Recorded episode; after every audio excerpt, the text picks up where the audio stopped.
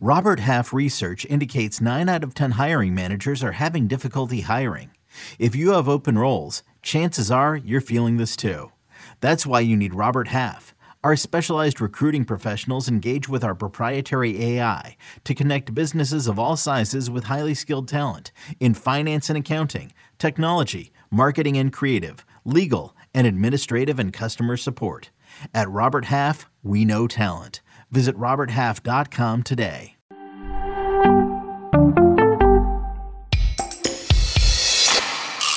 Domingo Santana, ooh, I wanna ya. Jag like Michael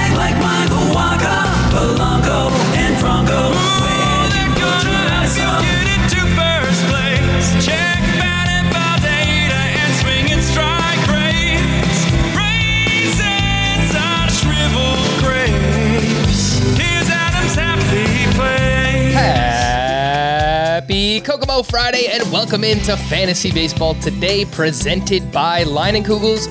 More on their great variety of beverages later on in the podcast. July 30th, it's trade deadline day. We made it. Frank Stampfl joined by Scott White. It is way late here on the East Coast. It is after 1 a.m. when when we're starting to record this podcast. So we apologize in advance for any dark takes, uh, um, any after dark takes you may receive here today on the podcast. We're going to quickly run through all of these trades. There is a lot of them. We have week 19 sleepers, two start pitchers, the furryometer. That's just the worryometer on a Friday, fantasy justice, and much more. You alive, Scott? How are you doing? I'm alive. I, I do think it's worth pointing out to everybody that the reason we're starting so late is because we've been very busy reacting to a very busy day of trades. So there being only so many hours in a day and things taking the time they take to to get done. Yeah, this is this is this is finally when we're getting started. And I, I will also warn you. I think it's fair to warn everybody our usual level of preparation may not have gone into this show, may not have quite as many sleeper hitters and sleeper pitchers for you as I normally do.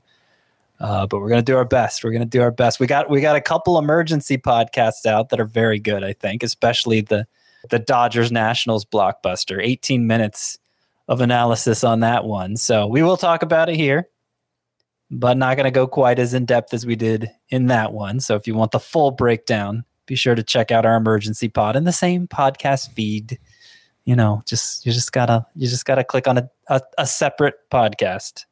Professional broadcaster Scott Yeah. White with a great preamble to the podcast here. Again, we do have a Scherzer and Trey Turner to the Dodgers emergency podcast out, and we do have Anthony Rizzo to the Yankees, and that included a few bullpen notes as well. I know the Diego Castillo trade and the Brad Hand trade. Let's start with Max Scherzer and Trey Turner to the Dodgers for a haul of prospects, kind of. That includes catcher Keibert Ruiz, pitcher Josiah Gray, and two mid-range prospects who I didn't write down, but it's fine. Uh, for Ma- for Max Scherzer, he's been great this year. He's got a 2.76 ERA, 0.89 WHIP. Does this change his value much, Scott? Doesn't change his value much. I would just say that when Clayton Kershaw comes back and is already gearing up to come back from his forearm issue, one of David Price and Tony Gonsolin's going to have to go now. I think, given the fact that Tony Gonsolin was in the rotation first, and given the fact that David Price just had a pretty pretty yucky start here on Thursday, my guess is Tony Gonsolin staying in and David Price is going out, but it remains to be seen. I guess it's also possible that Julio Urías, uh, they kind of ease up on him, and maybe maybe there are some pi- piggyback outings with Price or something like that. David Price is 50% rostered. We could probably drop him, right? Yeah, probably.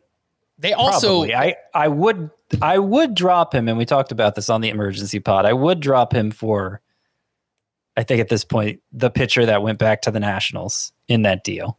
in Josiah Gray. The team also also acquired Danny Duffy. He's still a couple of weeks, maybe a month away from returning. So it's it'll be interesting to see how they want to use him. Maybe a reliever, long relief, maybe as a starter. If that happens, then we could see both David Price and Gonsolin out of the rotation. Trey Turner entering his uh, final year of arbitration next year. So he is under contract through 2022 with the Dodgers, currently on the COVID IL, just having a ridiculous year 322 batting average, 18 homers, 21 steals. He is the fifth ranked player in Roto this season and joins a lineup that was already second in baseball in runs per game at 5.18. It sounds like, as of now, Trey Turner is going to play second base for the Dodgers, Scott. And I think the bigger takeaway, you could talk about Turner as well, obviously, is that one of or multiple Cody Bellinger, AJ Pollock, Chris Taylor are going to lose some playing time here. Yeah, they have to. I mean, assuming Corey Seager makes it back, he's scheduled to return Friday. So, you know, that's today. uh, Corey Seager, he, he hasn't played since May 15th, and we've seen plenty of injured players suffer setbacks in their reco- well, get re-injured really more than a setback. So who knows? But pres- supposedly Corey Seager's about to be back. He's going to play shortstop. If if there's an issue there, obviously Trey Turner could slide over to shortstop. But since it seems like he's playing second base, that slides Max Muncy to first. That slides Cody Bellinger to the outfield, which is already occupied by AJ Pollock. But they also need to move Chris Taylor to the outfield since Corey Seager's coming back. Taylor had been playing shortstop. He was an all star this year. Presumably, they want him in the lineup every day. My suspicion is that Bellinger and Pollock platoon in center field in some way. I don't know if it'll be strict lefty righty. I mean, they're three games back of the Giants. At some point, they have to prioritize winning over rehabilitating Cody Bellinger. And my guess is that point is now. So I I really am not counting on Cody Bellinger. Maybe he'll get hot, turn things around all of a sudden, and it'll be like, why would they ever consider sitting this guy? But I'm really not counting on Cody Bellinger for much anymore. I'm concerned about Pollock. I think Chris Taylor will get his at bat still. It may not be quite every day. He'll he might move around a lot, but I, I think Chris Taylor is still gonna get to play enough that his value doesn't change that much. Uh, as for Trey Turner specifically, he might have to bat lower in the lineup. Maybe not, but they have a lot of high, high OBP guys that it would make sense to hit in front of him rather than behind him. And maybe he runs less on a team full of high OBP, big power guys. I, I think those are the two concerns for Taylor or, or for Turner, for Trey Turner. So the trade off there, gaining eligibility at second base, probably. Eh, but he might he, he might be in not as good a spot for his abilities uh, just because the lineup is constructed the way it is. the big prospects that the Nationals got back in this trade again, catcher Keibert Ruiz, he's 23 years old, was crushing it at AAA, 311 batting average, 16 homers, a 1012 OPS, only 9% rostered right now on CBS. And Josiah Gray, who we've seen a little bit from this year, has a 20.8% sh- swinging strike rate, only eight innings pitched. So it's a super small sample size, but his numbers in his minor league career have been really, really strong as well. So between Ruiz and Gray, where would you be looking to add either or both of those guys?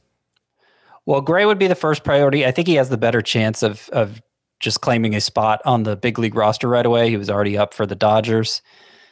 Um, and yeah, that that uh, that swing and miss ability he showed. I mean, the eight innings he gave up six earned runs, he gave up four home runs. So the results haven't been that good. But to come up and miss that many bats, major league bats right away, I mean it it speaks the world of his ability. I think a lot more of Josiah, Josiah Gray now, having seen him a little in the majors than I did before.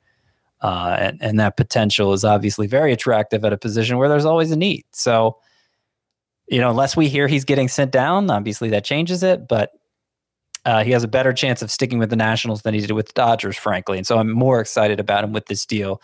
Keibert Ruiz is probably major league ready away uh, as well. Big power breakout at AAA this year after making some adjustments at the alternate site last year. He's always had a great contact rate. I mean, like a Jose Altuve like contact rate in the minors. So if he has legit power too, uh, you're talking a high upside catcher.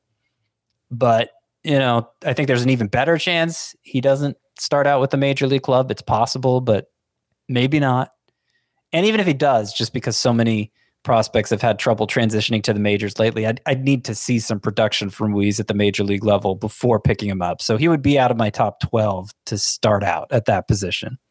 in any two catcher leagues, I think you should definitely take a shot on Ruiz. Just see what happens next couple of weeks if he gets an opportunity to play.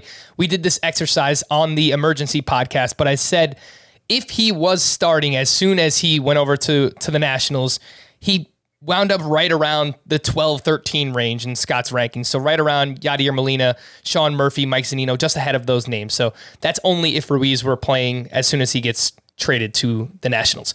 Anthony Rizzo, next trade up here to the Yankees, turning 32 years old in actually 10 days. So happy early birthday, Anthony Rizzo. Uh, not having a great year. He was coming around recently, last seven days, 308 batting average, three home runs, great ballpark, great lineup to hit in. Any thoughts on Rizzo? Yeah, I, I it was funny the way this played out on we did a separate emergency pod for that one. And we've just been so many emergencies here we're gonna have a heart attack. It's a lot. Anthony Anthony Rizzo, I was able to find on Baseball Savant the breakdown of how many home runs a player would have hit if he was playing all his games at each specific park. Anthony Rizzo has hit 14 home runs this year. That's how many he actually has in real life. But if he had been playing all his games at Yankee Stadium based on the way the ball traveled, uh, so it's not taking in like environmental uh, factors, you know, so it's obviously not gospel truth, but based on the way his balls, his batted balls have traveled, if he had been playing at Yankee Stadium, instead of having 14 home runs, he'd have 23. What? That is a big difference. Big Wow. difference. And and it it's the most that he would have at any stadium by uh by that criteria. So he, he's he seems perfectly suited for Yankee Stadium. Obviously a left-handed hitter. I, I'd kind of been writing him off in recent weeks. Oh, he's he's kind of just a guy now, but like he's hitting the ball harder than he ever has before, which owes something to the new baseball, I know, but but by like a considerable margin, and uh, still has a great contact rate. And I, I think this I think this uh, this change in environment could really suit him more than it, more than even somebody like Joey Gallo going to Yankee Stadium, uh, because it doesn't ha- matter how far you hit them out after all. So uh, so yeah, I, I think stock definitely up for Anthony Rizzo with this move. Next up, one we haven't talked about yet. Kyle Schwarber heads over to the Boston Red Sox in exchange for 20 year old pitching prospect Aldo Ramirez. And Schwarber currently on the IL with that hamstring injury. He did take batting practice last week, so maybe we see him early, mid August. And he was, I mean, you remember what Schwarber was doing. In June, he hit 280 with 16 home runs alone. What do you think about this move, Scott? Fenway Park is is not an ideal spot for left-handed power hitters. Um, we did not do an emergency pod for this one. It was, you know, it wasn't an emergency, right? It was just kind of Scott, there was kind of a chill trade. let's just say, let's just call it for what it is. There is no way we were doing an emergency podcast for Kyle Schwarber.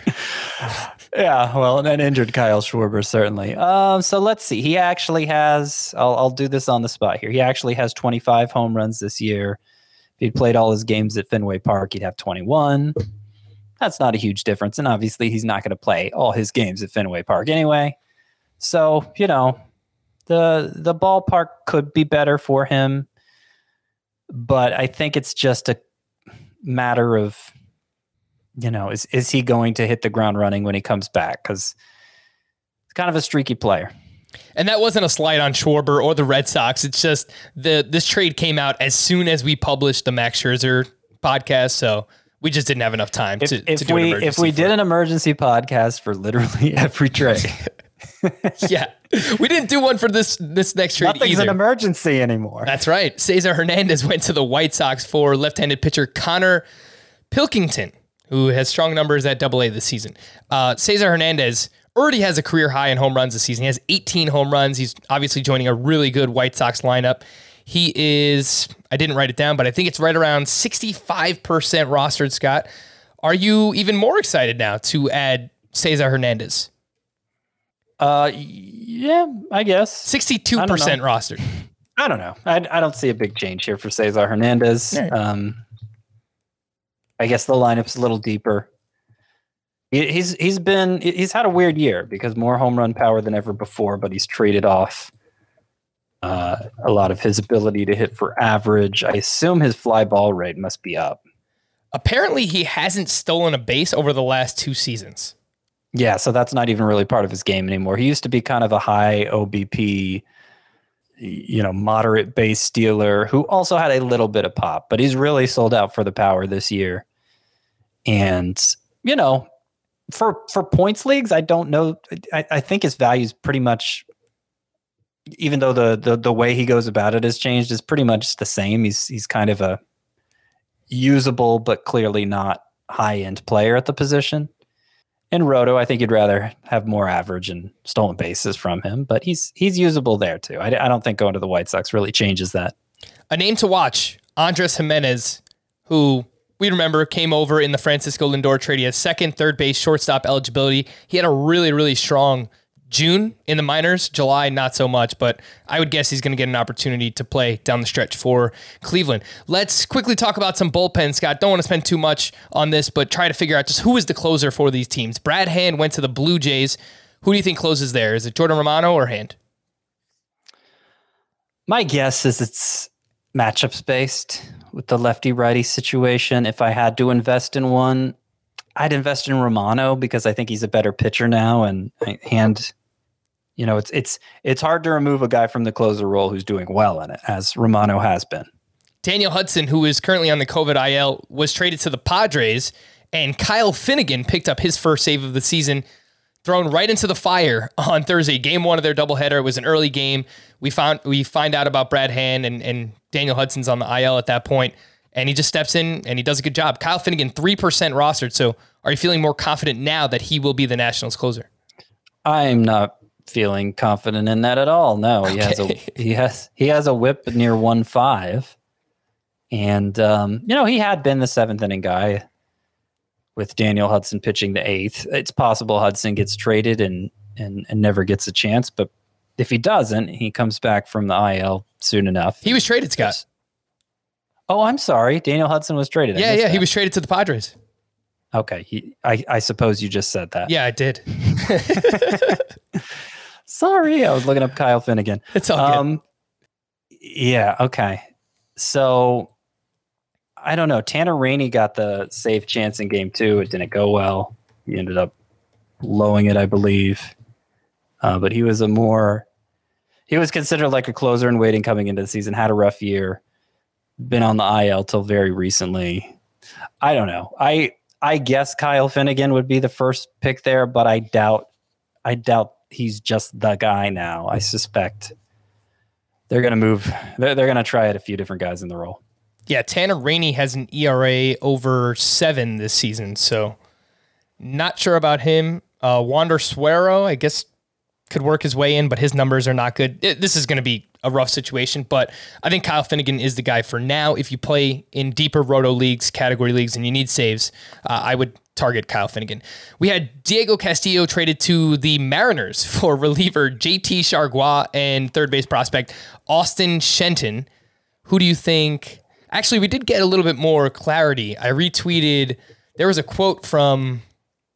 uh, It was either uh, Scott Servais or Jerry Dipoto that said they are going to lean on Diego Castillo more so as their closer. Do you believe it? Well, that was coming from the GM.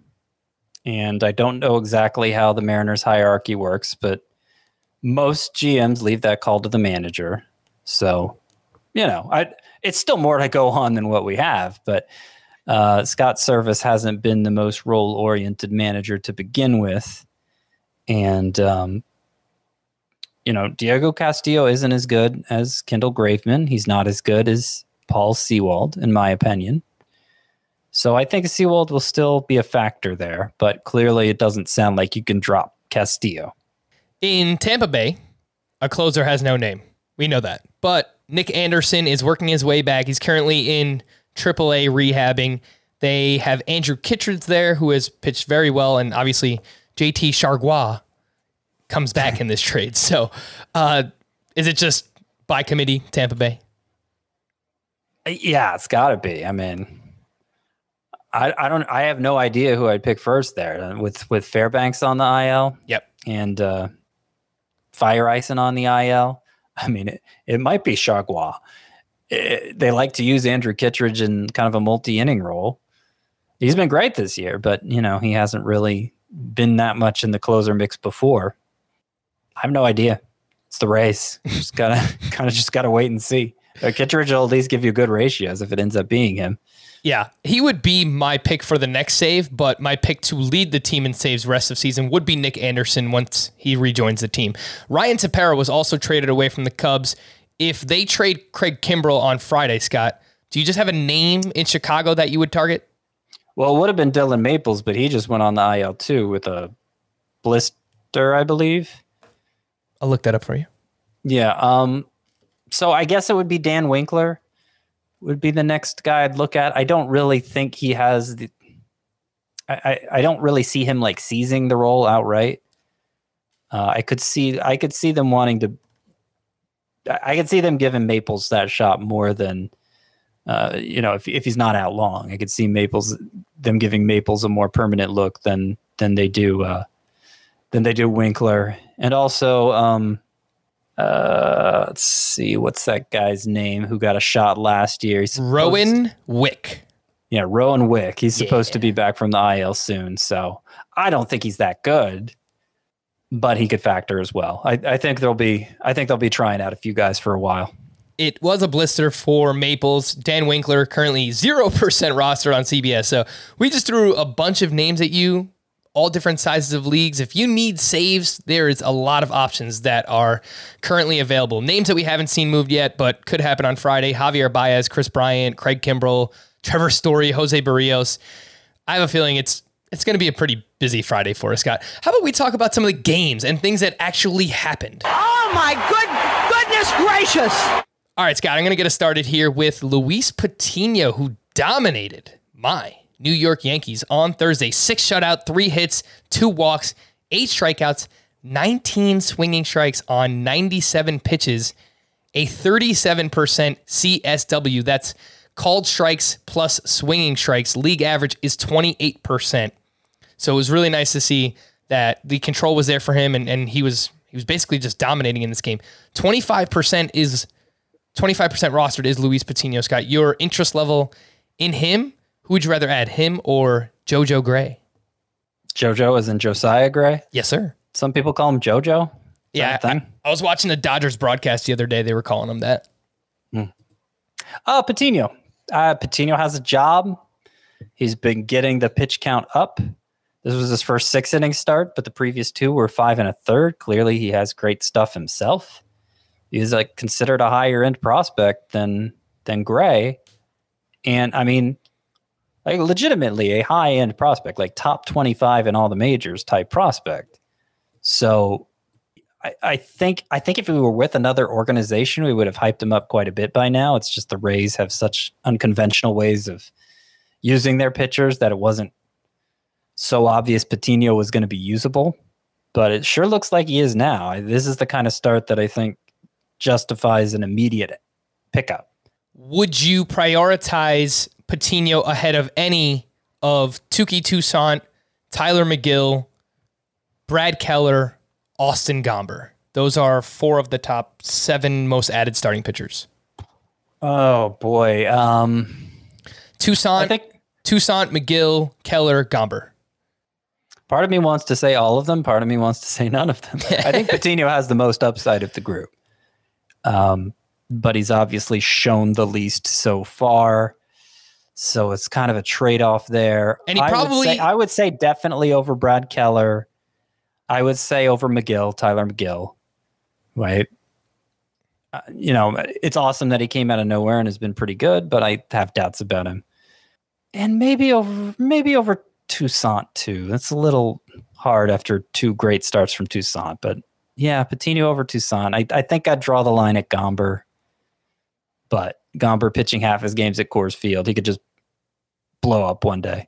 Oh my goodness gracious player for you from Thursday, Scott. Frankie Montas. Mm. Frankie Montas is turning. This is his final form.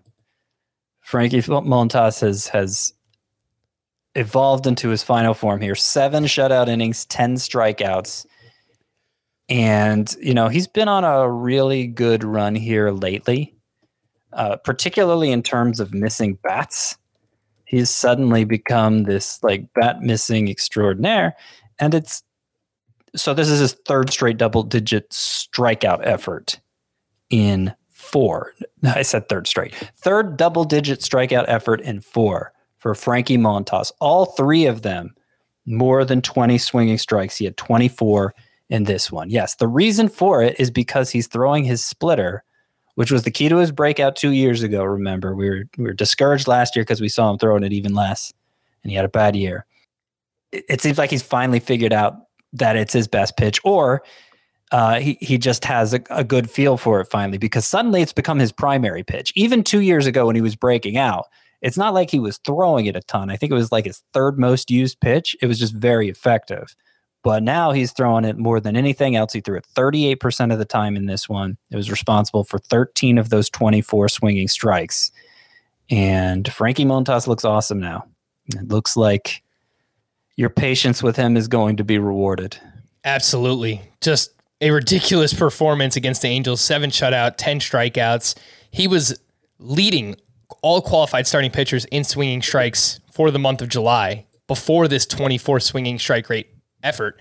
And his last six starts, a 2.49 ERA, including Thursday. So, yeah, Montas is back. The guy looks ridiculous. Scott, was that a, a Pokemon reference or Dragon Ball Z reference, or neither? Because you said this is his final form, final evolution. I don't it's just it's just kind of the thing people say online. It's kind of online speak. It always reminded me of like uh, you know, you you play the you play the the old school RPG game Oh, yeah. on on the video you, you know, the video game RPG like you'd be you'd be fighting like a boss, right? And you'd think you'd have him beat, but he'd really just be like turning into another form, you know? Oh, I know. Yeah, so that's that's what it always reminded me of. I don't I don't know if that's what it's actually a reference to, but that's that's what I always pictured when people say he's reached his final form. Another truly amazing performance outside of Montas that we have to highlight here at the top. Joe Musgrove up against the the Rockies. They were in San Diego, so obviously it's a very strong matchup for him. Seven shutout, three hits, one walk, 11 strikeouts, 21 swinging strikes on 91 pitches for Joe Musgrove. He used his slider and curveball a combined 64% of the time in this start. That's just 50% for the season. So he did see an uptick there. His previous five starts before this one, 6.29 ERA. Scott, fantasy trade deadlines are also approaching.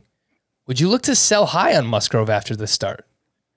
I think so. Ooh. Yeah. I mean, he's just been so unreliable and in so many ways. It's not like it's not like there have been a few too many runs, but everything underneath looks awesome still. It, like everything has been all over the place, all over the place. And I kind of wonder if it's because he throws six pitches and he just it just leaves him so much margin for error every start. Mhm. Um, finding that right sequence. I wonder if it's just too much because it's it's been he's become such a weird player to evaluate as Joe Musgrove. I think he's capable of starts like this, but they've been too few and far between lately. This pitcher was not amazing, but worth mentioning. A nice little bounce back here for Hyunjin Ryu at the Red Sox. Six shutout with five strikeouts, 11 swinging strikes on 87 pitches. Did a great job limiting hard contact against a really strong lineup. There was no Rafael Devers in this one, so keep that in mind. But another one, his previous nine starts before this one, 4.35 ERA, 1.34 whip. I don't think that we are in the clear yet, Scott, but this was a really positive step for Hyunjin Ryu. It was. I don't really think I have anything to add to that. W- would you try and sell high on him after this one too, if you can? Uh, I don't think you. I don't think it's going to It's not going to work. inflate his value in the way it would Musgroves. And and to be honest, I, I feel like I have a better read on Ryu.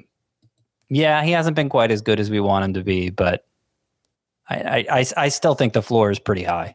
Hey, real quick. I know it's something that you guys used to do here on the podcast. Joey Votto. I mean, it, it finally took us 30 minutes to get to him in this podcast, but just have to highlight he hit another home run, his 20th home run of the season on Thursday. He now has eight home runs over his last six games and finally admitted that he is trying to hit for more power, which we all suspected, but it was pretty cool to see. No, he he he said that he said that last year. He said that last September Yeah. when he started uh, hitting more home runs. That he realized his he realized the approach that won him the MVP doesn't work anymore because he's getting old, and so he needs to not worry so much about striking out and just let her rip. And Joey Votto's pretty good self evaluator, it turns out. Hey, real quick, Freddie Peralta had a great start, six shutout with five strikeouts against the Pirates. However, he only threw 68 pitches in this start. So now, over his last two starts, it's 68 pitches, it's 51 pitches. Someone tweeted at me after the start and they said, Are you going to move him back up? Because I lowered Freddie Peralta in my rankings. I, I think I dropped him down to SP 24, SP 25, something like that. I'm not going to move him up, Scott, because as great as he was here, he's still below 70 pitches. I mean, that's a pretty good ranking. Yeah.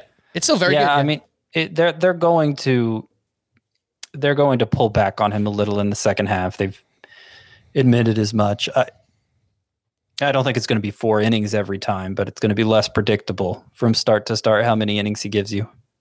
All right, before we hit the news and notes, quickly promote the MLB trade deadline is rapidly approaching. Sure is. And you should be listening to Nothing Personal with David Samson to be your guy. David Samson ran a Major League Baseball team for 18 years, so he's no stranger to how trades go down, why trades get accepted, or why offers get a hard no. Nothing Personal will have more than just winners and losers. David will provide expert insight and analysis uh, on every trade, no matter what goes down at the deadline. Remember, it's just business. It's nothing personal. Some news and notes we'll quickly run through here. Mike Trout received an MRI on Thursday and was encouraged with the results. Even with that, he remains without a timetable, and the Angels are also consider moving Mike Trout to a corner outfield spot. Don't think that really changes his value much, but hoping to see you soon, Mike Trout, because we hmm. we need you, man. Bryce Harper was removed from Game Two of Thursday's doubleheader with back spasms, something that he's dealt with off and on all season. I kind of thought he was past it because he's having a pretty good July, but again rears its ugly head for Bryce Harper. Rafael Devers was out of the lineup on Thursday with that quad injury as expected. Eloy Jimenez was also out with that groin strain after getting hit by a pitch on his elbow on Wednesday. Lourdes Gurriel had x-rays come back negative and is considered day to day. Rhys Hoskins exited Thursday with a left groin injury. Nico Hoerner was placed on the IL with a right oblique strain. Luis Severino returned. Nope, that's not true. Brandon Crawford returned and went one for three with a double and two RBI. My eyes are just blending words together at this point, Scott. Luis Severino will begin a rehab assignment on Tuesday in the minors. So good news there for Severino. Tanner Houck, not great news. Who he was optioned to AAA on Thursday. He'll be recalled next week to start one of their one of the doubleheader games in Toronto. That's August 7th. But even with that, Scott, he's looked good, Tanner Houck. I, I think it's going to be one of those things where he's just the extra man on the team for the doubleheader, and, and then he probably gets sent back down, especially with Chris Sale coming. Yeah, and and, it sounds like the Red Sox. It's possible they acquire a starting pitcher too. I know they were in on Scherzer. Obviously, that didn't happen. But Jose Berrios is still out there. There are still other arms they could acquire, and I don't. It doesn't seem like they're that committed to giving Houck uh, an extended look here. Mike Moustakas could begin a rehab assignment at AAA early next week. He's 65% rostered. Would you be looking to stash him anywhere? Deeper roto leagues. Terry Francona will step away for the remainder of the season to focus on health issues. So get well soon, Tito. And Hector Santiago, who previously was suspended 10 games for the first one caught with the sticky substances, has been suspended for 80 games after testing positive for exogenous testosterone. Don't know much about that. At least it wasn't beaver tranquilizer. Scott's latest prospect report is currently live on the site. We can't spend too much time on this, um, but the new five that are on the verge Bobby Witt, you know, Jo Adell, you know, Edward Cabrera, you know, Jose Miranda, third baseman for the Minnesota Twins. We've talked about him quite a bit recently. Graduates inside the five on the verge, as does starting pitcher Reid Detmers with the Los Angeles Angels. Scott, anything? Yeah, we talk about these guys quite a bit. Detmers recently promoted to AAA. If the Angels trade any starting pitchers on Friday, I guess that would increase Reid Detmers' chances. Yeah, I mean it's kind of a long shot. Anybody I'm going to put in that fifth spot now is a long shot. Uh, but he his first start after moving up to AAA was great. I believe he struck out nine in six innings. So, you know, I, I don't know how much more he has to prove in the minors, but he was just their first round pick last year. Not a young guy, but it it, it would still be a rush for a team that's barely in it. You know. Um, Yeah, I'm I'm more excited about Jose Miranda, and we've talked about the ridiculous numbers he's put up. I I think combined with the low strikeout rate, like it's I I I feel like if he doesn't exhaust rookie eligibility this year, he's going to show up surprisingly high on prospect list next year. Or at least he should, because it's I'm not really seeing what there is to complain about for Jose Miranda. He's not a great fielder at third base, I guess. And he's been playing some first base in the minors, been playing some second base. Uh, but for our purposes, it's actually good that he's been getting that exposure at different positions because his arrival doesn't necessarily depend on Josh Donaldson getting traded, though that would obviously help. Scott's five prospects that are on the periphery Royals catcher MJ Melendez, Rockies outfielder Zac Veen, that was their first round pick from the 2020 draft, Dodgers second baseman Michael Busch, now Texas Rangers second baseman Ezekiel Duran, Rockies third baseman Elehuris Montero. Those are the five on the periphery. You can read more about them on the site, cbsports.com slash fantasy slash baseball. And I did just want to provide a little bit of an update here. Some big name prospects that have recently returned from injury includes Marco Luciano with the San Francisco Giants and Emerson Hancock with the Seattle Mariners. We are going to take a quick break, but when we return, we're going to help you get ready for next week here on Fantasy Baseball Today. New CBS Sunday. You collect rewards, right? This is how I make my living. When something is lost, Everyone's looking for something. he finds it. You strong swimmer? So so. So so. So so's okay. Justin Hartley stars. How you survive? You make quick, smart decisions, and you never let panic take the wheel. Sounds cool. It is cool, actually. Very cool. Tracker. New Sunday on CBS and streaming on Paramount Plus. The Week 19 pitcher and hitter planners presented by Leinenkugel's. And let's get things started with some two start pitchers. Scotty, who you got?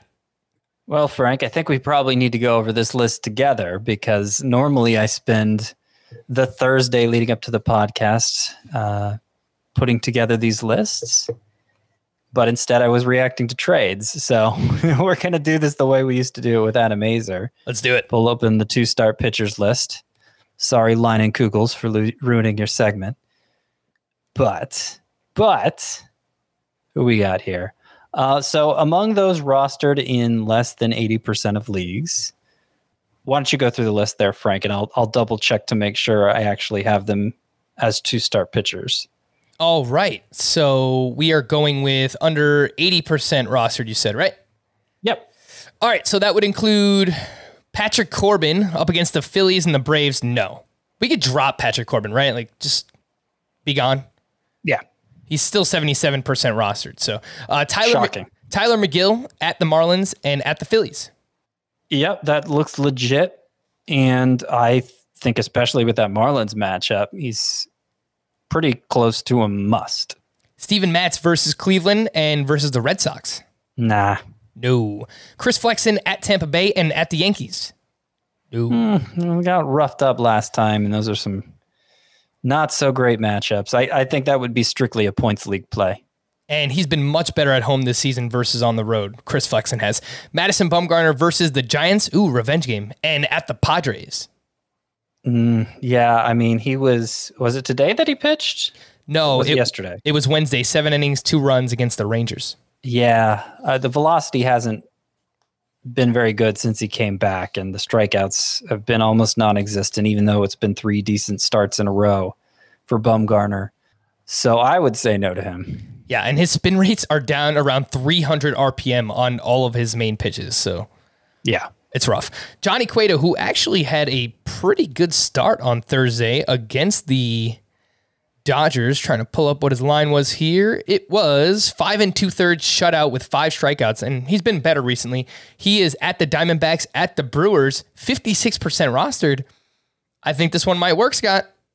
I agree. Those two matchups and the fact that his last three starts have been they haven't been quality starts because some of them have been short, but uh, but Johnny Cueto, I stopped short of saying I trust him, but these matchups are good enough that I'd take a shot on him if I if I was just looking for volume. Zach Davies at the Rockies versus the White Sox. No. No. Wily Peralta. No. That experiment's over, right? Yeah, that's over. Uh, Dane Dunning versus the Angels and at Oakland. Should have traded me Wily Peralta in the Dynasty League when you had the chance, Frank. Yeah. Just, just, just pointed it out. Just pointed it out. You are right. Who else? Dane Dunning, Who who else was I giving you in that trade? uh, Caleb Smith. Oh, it was it was those two for Daulton Jefferies. Right? Uh, I don't want to talk about it. yeah, it's Dane Dunning. it was going to be it was going to be a pretty low consequence trade probably. Do want- Dane Dunning is a no for me. uh, Adrian Houser at home versus the Pirates and the Giants. Uh, I could see doing it in a points league, but it's not very exciting. Uh, scrolling through here, Garrett Richards, no. Jose Suarez, no. Michael Wacha versus the Mariners at the Orioles. 3.60 ERA in the month of July. Yeah, yeah, that's that's interesting. I don't have a lot of faith in Michael Wacha, but his last start was great in every respect, and he's had two starts in July that were like that, just very inconsistent. Those matchups are really good though, and I think I think there's a, uh, there's sleeper potential for Wacha. I wouldn't recommend him for everybody though. All right. Jordan Lyle, a couple more names here. Jordan Lyles versus the Angels and at Oakland. I don't think so. Chad Kuhl at the Brewers at the Reds. Nah, Last one here, Kris Bubic at the White Sox at the Cardinals. His last three starts, he's gone at least six innings they were quality starts. two earned runs or less in all of them. No, though. No. All right, I tried my best to, to build up Kris Bubic there. All right, so some two star pitchers, we went through all of them. Uh, some ones that you can focus on there. Johnny Cueto was one. Uh, what was Michael Wacha? Those were the most available ones. Tylor Megill, if he happens to be available in your league, I, th- I think those were the standouts, right? Yes, Madison Baum- Baumgartner, we didn't like. Yeah, those were the ones that stood out most. All right, Scott, some sleeper hitters who are rostered in less than 80% of leagues. You have any any names there you could throw us? I think we're gonna have to go through this one together too. I do have the five best matchups for you, though. The number one is the Blue Jays. They're the only team playing eight games this week. Number two is the Rockies. They're at home for all six of their games. Number three is the Yankees. Number four is the Marlins, and number five is the Braves. Mm. So, uh, you know, for the Rockies, CJ Cron and Brendan Rodgers immediately jump out as guys you could potentially look at using. They're not in the five best matchups, but I do like the White Sox matchups this week. So newly acquired Cesar Hernandez would be a fine play. I think Andrew Vaughn, you could look into playing him. The Reds, have, I do like their matchups too. I don't know that we can get away with calling Joey Votto a sleeper anymore. And I think we're past that point with Jonathan India too. Ooh, I have a name for you there then.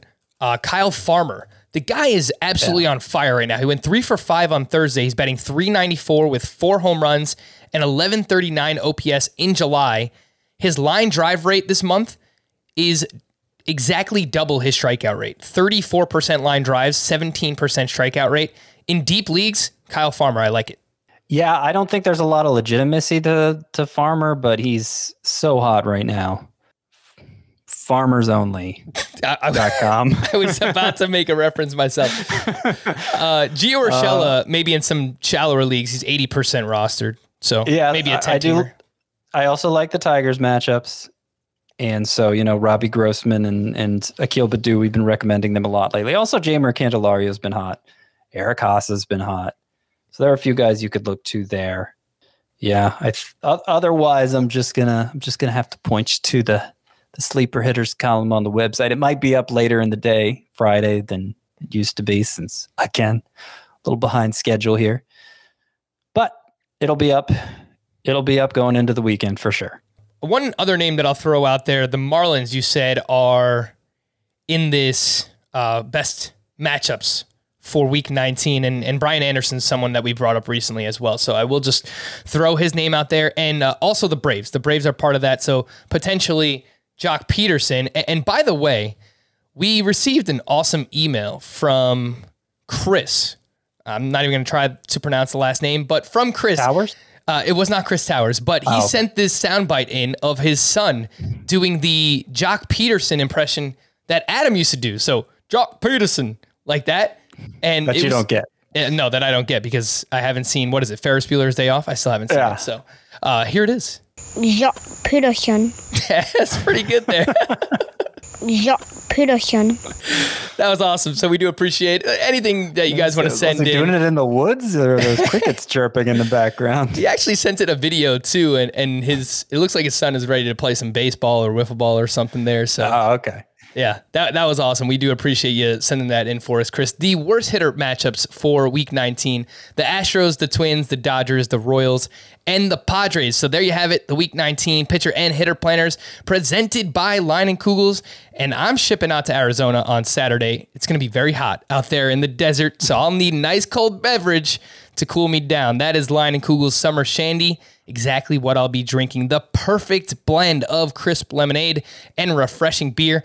Gonna have to meet up with my guy, the Welsh, too. Maybe we'll grab a summer shandy together. And that's not all they offer. They also have a Session Helles, which has all the flavor of a crisp German style beer, but it's only 99 calories. And if you're into IPAs, Leinenkugel's has their Lemon Haze IPA. It's a well balanced hazy IPA that blends hops with delicious lemonade. So no matter what type of beverage you're craving, Leinenkugel's has you cov- covered. Just head on over to leinie.com. That's L E I N I E.com or follow Leinenkugel's on Instagram or Facebook for more information about all of the delicious beers that they brew.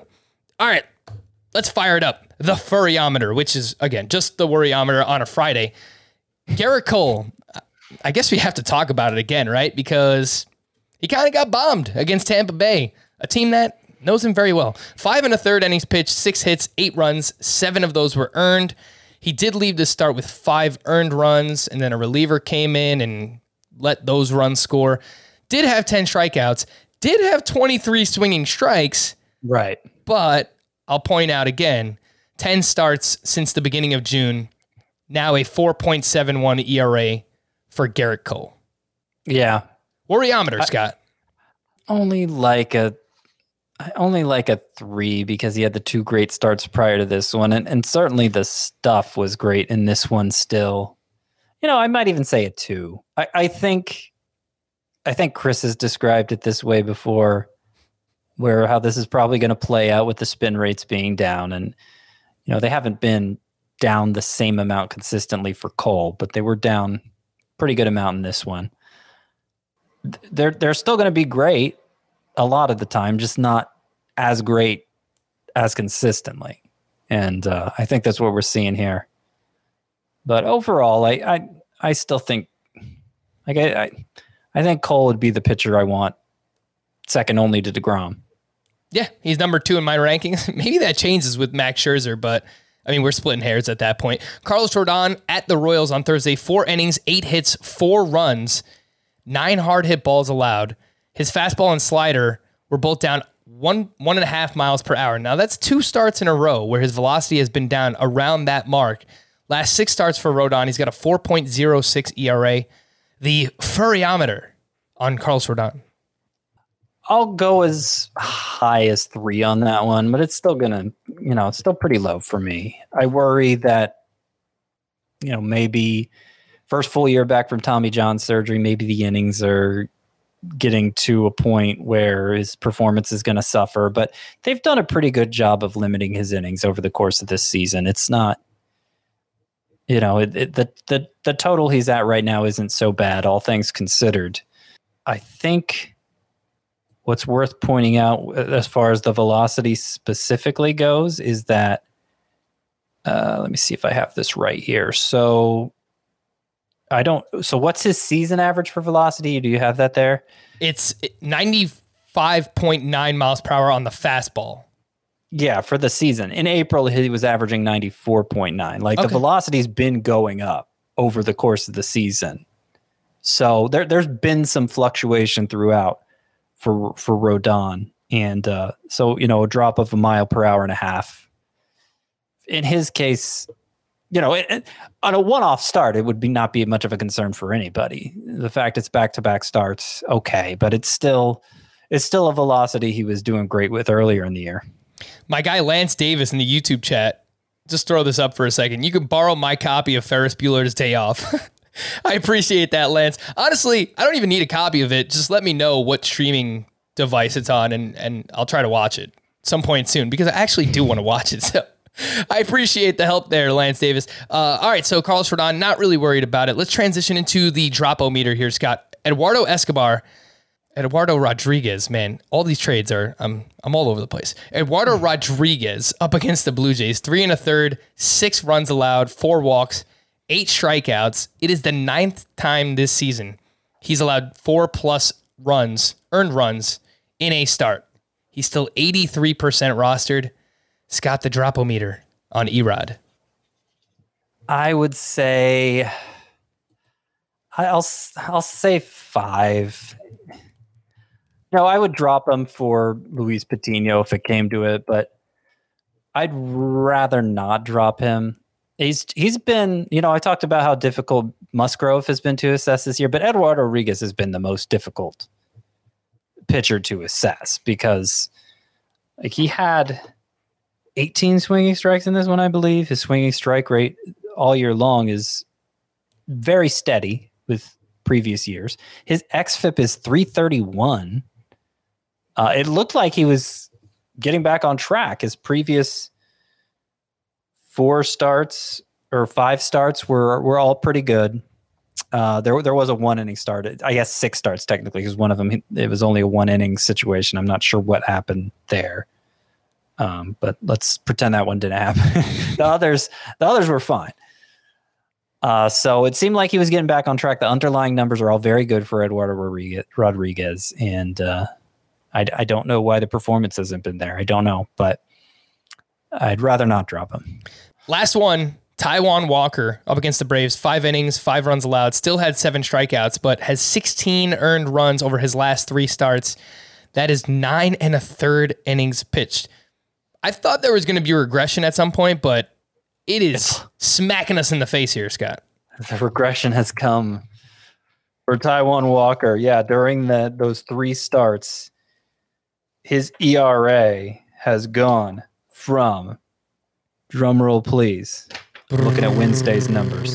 His ERA Taijuan Walker's ERAs in three starts has gone from 250 to 371. And what I find interesting about that, uh, oh, suddenly the XFIP's up to 424. Mm. Okay. I, I thought his XFIP was high threes. So, you know, looked like he had brought his ERA up to the XFIP, but no, XFIP's just plain bad. And uh, a lot less confidence in Taijuan Walker now, I'd say. Where is he on the dropometer? Right. Well, if I gave Eduardo Rodriguez a five, I, I think also a five for Okay. Walker. Drop him for Patino? Yeah. All right. Any interest in these players? Let's really breeze through these. Scott Kyle Freeland up against the Padres, six innings, one run, four strikeouts. He's only 9% rostered. His last seven starts, he has a 1.98 ERA. Any interest? very low. Like his improvement has coincided with increased slider usage, and so I find that interesting. But still, the underlying numbers aren't great during this good stretch. Josh Harrison went three for five with his sixth home run. He's quietly batting 294 with an 800 OPS, 36% rostered. Any interest? Mm, nah, just as a deep league play. It- he's interest. He's. I have interest in leagues where it's probably obvious you'd have interest. Patrick Wisdom hit his 16th home run, yet he still has a 39% strikeout rate in July. He's 30%, 38% rostered. Well, I assume he's going to play every day now with Rizzo gone. And probably doesn't matter if Bryant's going to be traded, but is he going to be good? It's funny. I thought, I thought, um, Ha, Sarah Koss was the one who was going to fall off of the late 20s minor league sluggers to get a shot in the majors, but Wisdom has fallen off much harder. And I'm not sure he's going to rebound. Each of Rowdy Tellez and Tyrone Taylor had three hits on Thursday. Telez is batting 378 with four home runs in 15 games with the Brewers. Tyrone Taylor, 364 batting average, three homers, two steals in the month of July. They are both rostered in 10% or less of CBS leagues, but you kind of have to worry about playing time with both of them moving forward. Any interest? Yeah, I mean, Tella's with every good game he has is getting more interesting.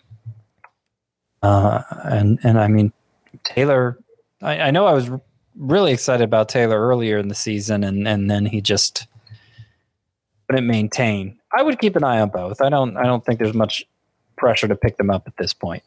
They are both available in a 15 team roto league of mine. So, in a format like that, I would check to see if either or both Roddy Tellez and Tyrone Taylor are available. Kyle Farmer, we spoke about, who is kind of interesting and he has good matchups next week. He's 8% rostered. He has second, third, and shortstop eligibility. Miguel Cabrera went three for three with a double dong, 15% rostered.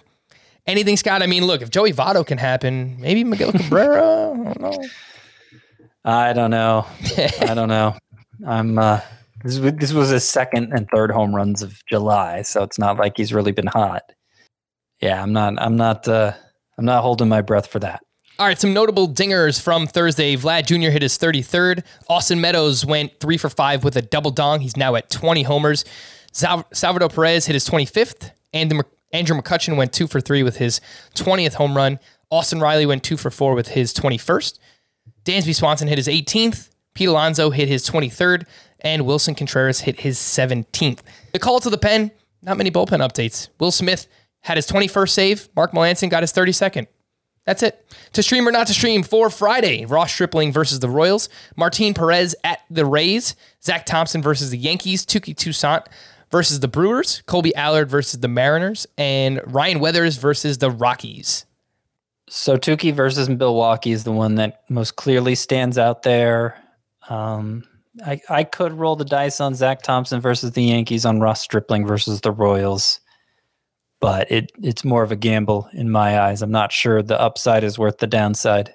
That's the Blue Jays' return to Rogers Center. So Ross Stripling is going to be pumped up, I think, hopefully. For hmm. Saturday, Matt Manning versus the Orioles, Jon Lester versus the Cubs, Vince Velasquez at the Pirates, Marco Gonzales at the Rangers, Kyle Muller versus the Brewers, and Josiah Gray. That is not true. He will not be starting against the Diamondbacks anymore. So I'm going to scratch him off this list, Scott. Uh, Manning, Lester, Velasquez, Gonzales, Muller. Pick on the Brewers again, Kyle Muller. I mean, it's not just picking on the Brewers. I, I think Muller and Touki Toussaint, looking at the Friday streamers, both have upside that can take advantage of that kind of matchup. I don't really even halfway like any of the others here. I can force myself to recommend Matt Manning against the Orioles, I guess, but uh, Marco Gonzales against the Rangers. I I think it was Chris who gave out his expected ERA is horrific, over seven, right? but the Rangers are also horrific and they don't have Joey Gallo anymore. So I can True. talk myself into Marco Gonzales. I'm not actually going to use Jon Lester against the Cubs, but for similar reasons, if they trade Baez and Bryant, or at least one of them, that lineup is going to look very pitiful. So that is a team that you can look to stream against moving forward. For Sunday, Brad Keller at Toronto. Logan Webb versus the Astros, Mike Foltynewicz versus the Mariners, Vladimir Gutierrez at the Mets, Adbert Alzolay at the Cubs, Brett Anderson at the Braves. Yikes. Yikes. yeah, Jim Halpert gif right there. Or GIF. I think I called it a GIF. I always called it a GIF. Yes, yes, Scott, you finally said it right. Anyway, um, that is highly debatable. Anyway, Brad Keller at Toronto. I'm I'm big into Brad now. So I'm, that one's I'm, I'm fine with that. I know Adbert Alzolay isn't actually at the Cubs because he pitches for the Cubs. He's at Washington, sorry. That one could go okay, but he's given up a lot of home runs lately. I, I think I might go with Logan Webb over him, even though he's facing the Astro. Oh man, he's facing the Astros. I I stopped saying Astros at the worst possible part of Astros. to stop saying Astros. I don't know if you noticed that. I was gonna let it slide, but you brought it up. uh, basically, stream stream pictures before you get to Sunday. That I think that's the biggest takeaway here. Uh, some fantasy justice. It's it's a pretty short one, but let's talk about it.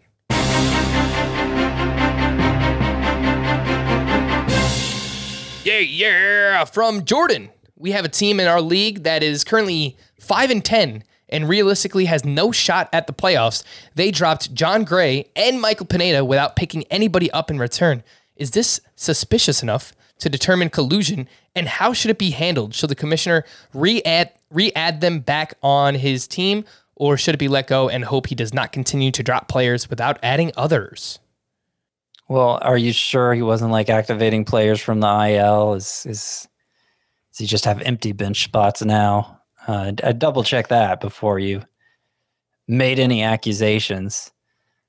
I don't know how your waiver wire set up because I mean, in theory, everybody has a shot at this. I don't know if it's a fab system, in which case, really everybody has a shot at it, uh, or if it's a situation. Hey, look, I'm the I'm top in waiver priority. Why don't you drop this guy for me? Mm.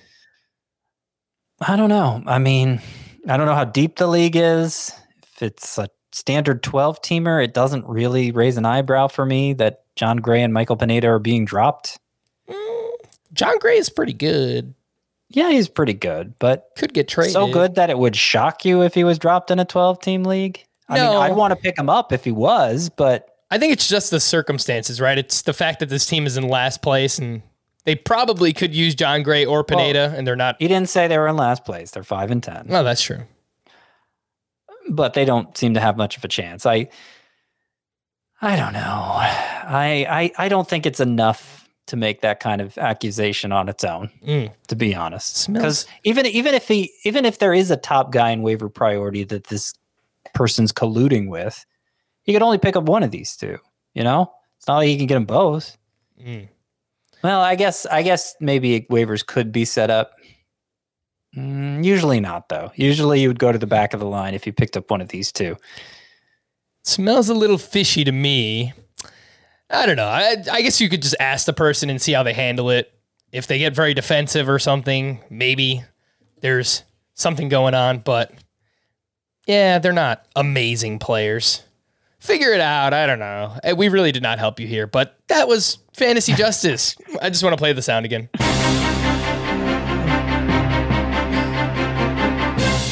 Man, we have hit the end of the road here, and I'm sure we're going to have a few more podcasts on Friday, depending on what trades go down. So be on the lookout for those. For Scott, I am Frank. Thank you all for listening and watching Fantasy Baseball today. We, actually, not me, Scott and Chris will be back again on Monday. Bye bye.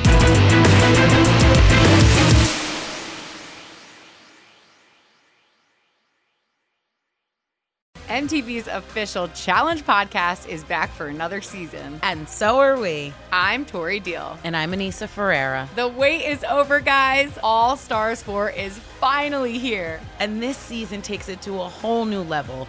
Old school legends, modern power players, and ex lovers are all competing in Cape Town, South Africa for the prize of $300,000. And we're going to be right here along with you fans, covering every episode on the podcast. Listen to MTV's official challenge podcast wherever you get your podcasts.